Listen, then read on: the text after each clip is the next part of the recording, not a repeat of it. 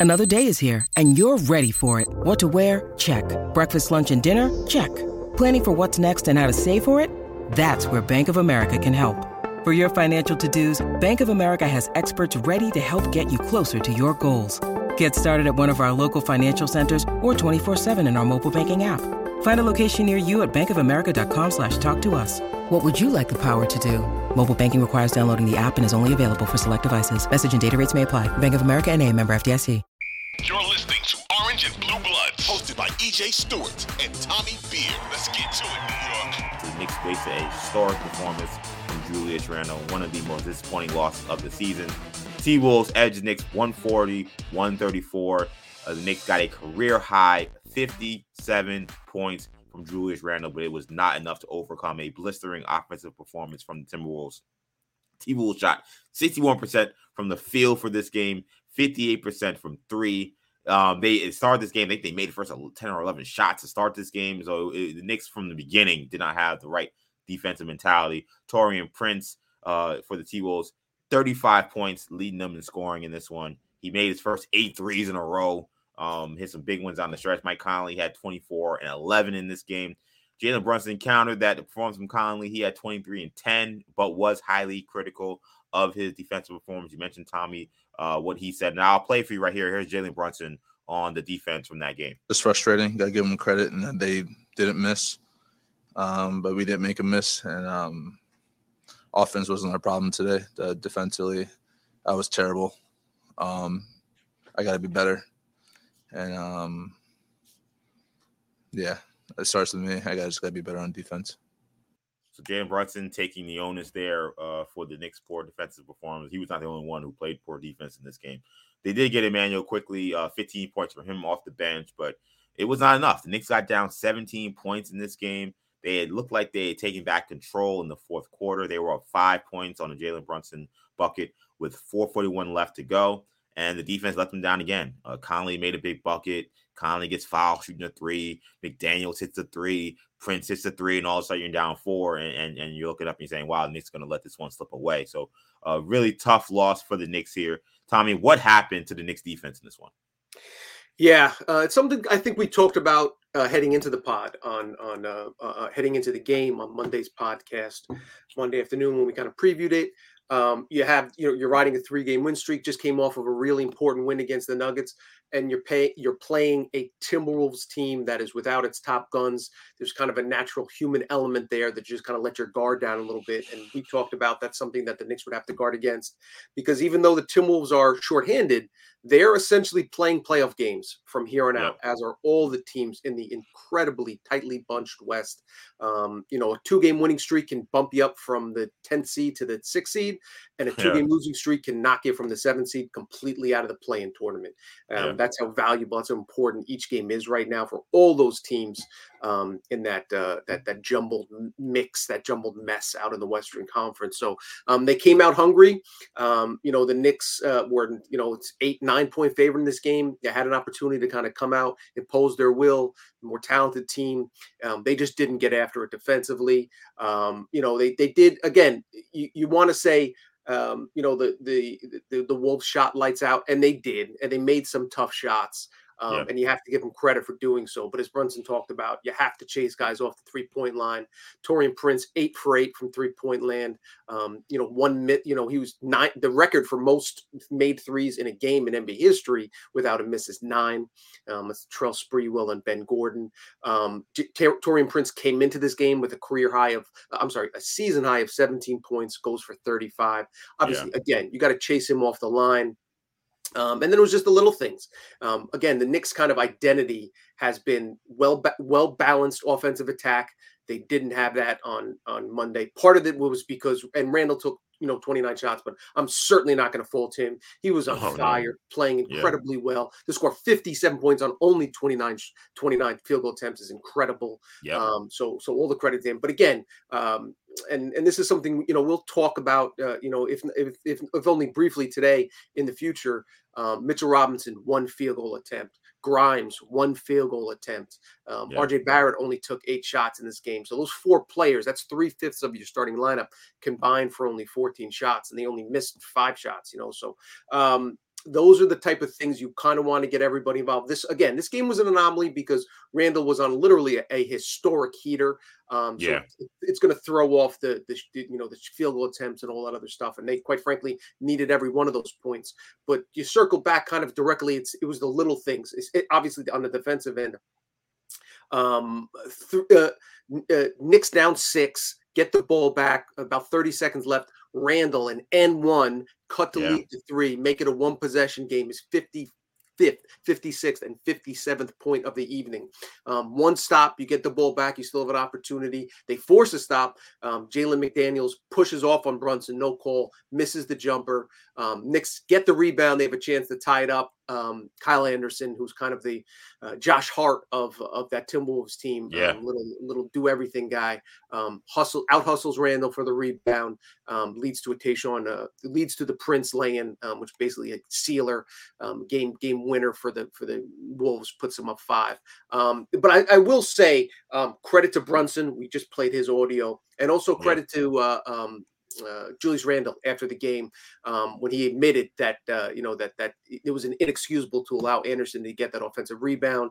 Um, I got the quote here: Jalen got a defensive stop. We're down three. It's my job to come up with that rebound. 14 seconds left. Uh, Randle told reporters after the game. If we do that, we have a chance to win the game.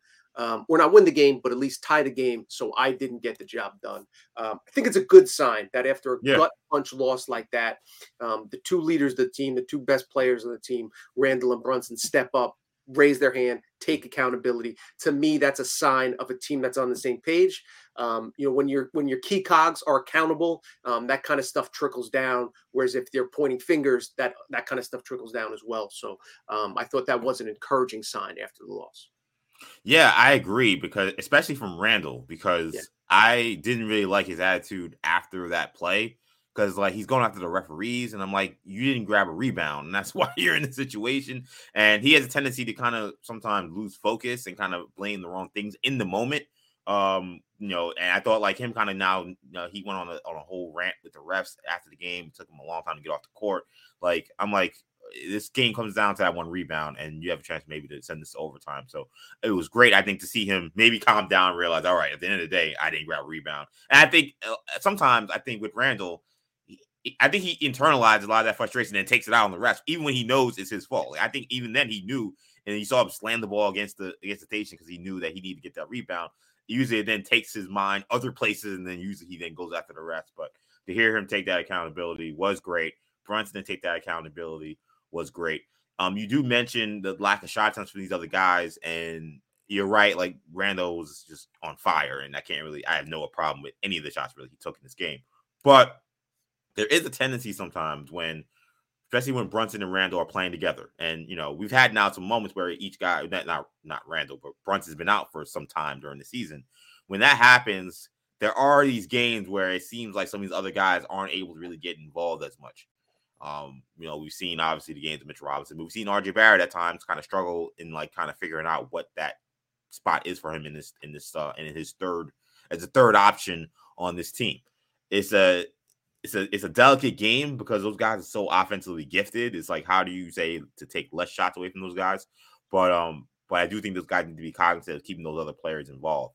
And I also want to say for this game in terms of the defense, this is why this is a first quarter league.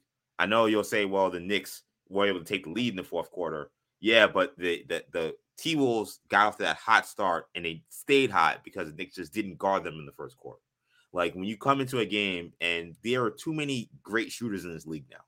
And you can't, as Jordan Brunson said, just like beg them to miss or just hope that they miss. You need to actually get stops. So when these guys get in such a great rhythm, like Prince was able to do, like Conley was able to do, like they say, you know, playing in college, like these kids are on scholarship too. Like these are the NBA players as well. So you let these players get in that kind of rhythm. Now, when the game is tight, or you're trying to make a comeback, and now you're trying to force these guys to miss. Well, now these guys are in a great rhythm because you've been letting them just get off for the first quarter, quarter and a half. It's a lot harder than turn the water off. Some teams can do it. Sometimes you'll get fortunate, you'll be able to get those stops, but this was a night where the Knicks weren't able to, and that's why, in many ways, I feel like they lost this game in the first quarter. They did have a chance to win in the fourth, but them not being able to do anything in that first half and in that first quarter uh, allowed Minnesota to just get in a great rhythm and just they they played with a lot of confidence for the entire game. Yeah, you know, when you give a team confidence like that, it's tough to take it away from them. You know, when, when Prince sees his first two or three go in, um, yeah. he's not going to hit eight for eight every night, but obviously that's going to boost his confidence. Same thing with Conley. They let him get into the lane. Um, Brunson took accountability for that. Um, and uh, yeah, I mean, just uh, in terms of the uh, the kind of the offensive involvement, Grimes is the guy that I think um, is most yeah. kind of concerning um, of late. Um, he's played less than 21 minutes each of his last three games. over the New York's last four games, he's averaging less than four field goal attempts a night, despite shooting 50% from downtown. He's eight of 16 over that four game stretch um, but has less than, than total 20, sh- uh, 20 total shot attempts.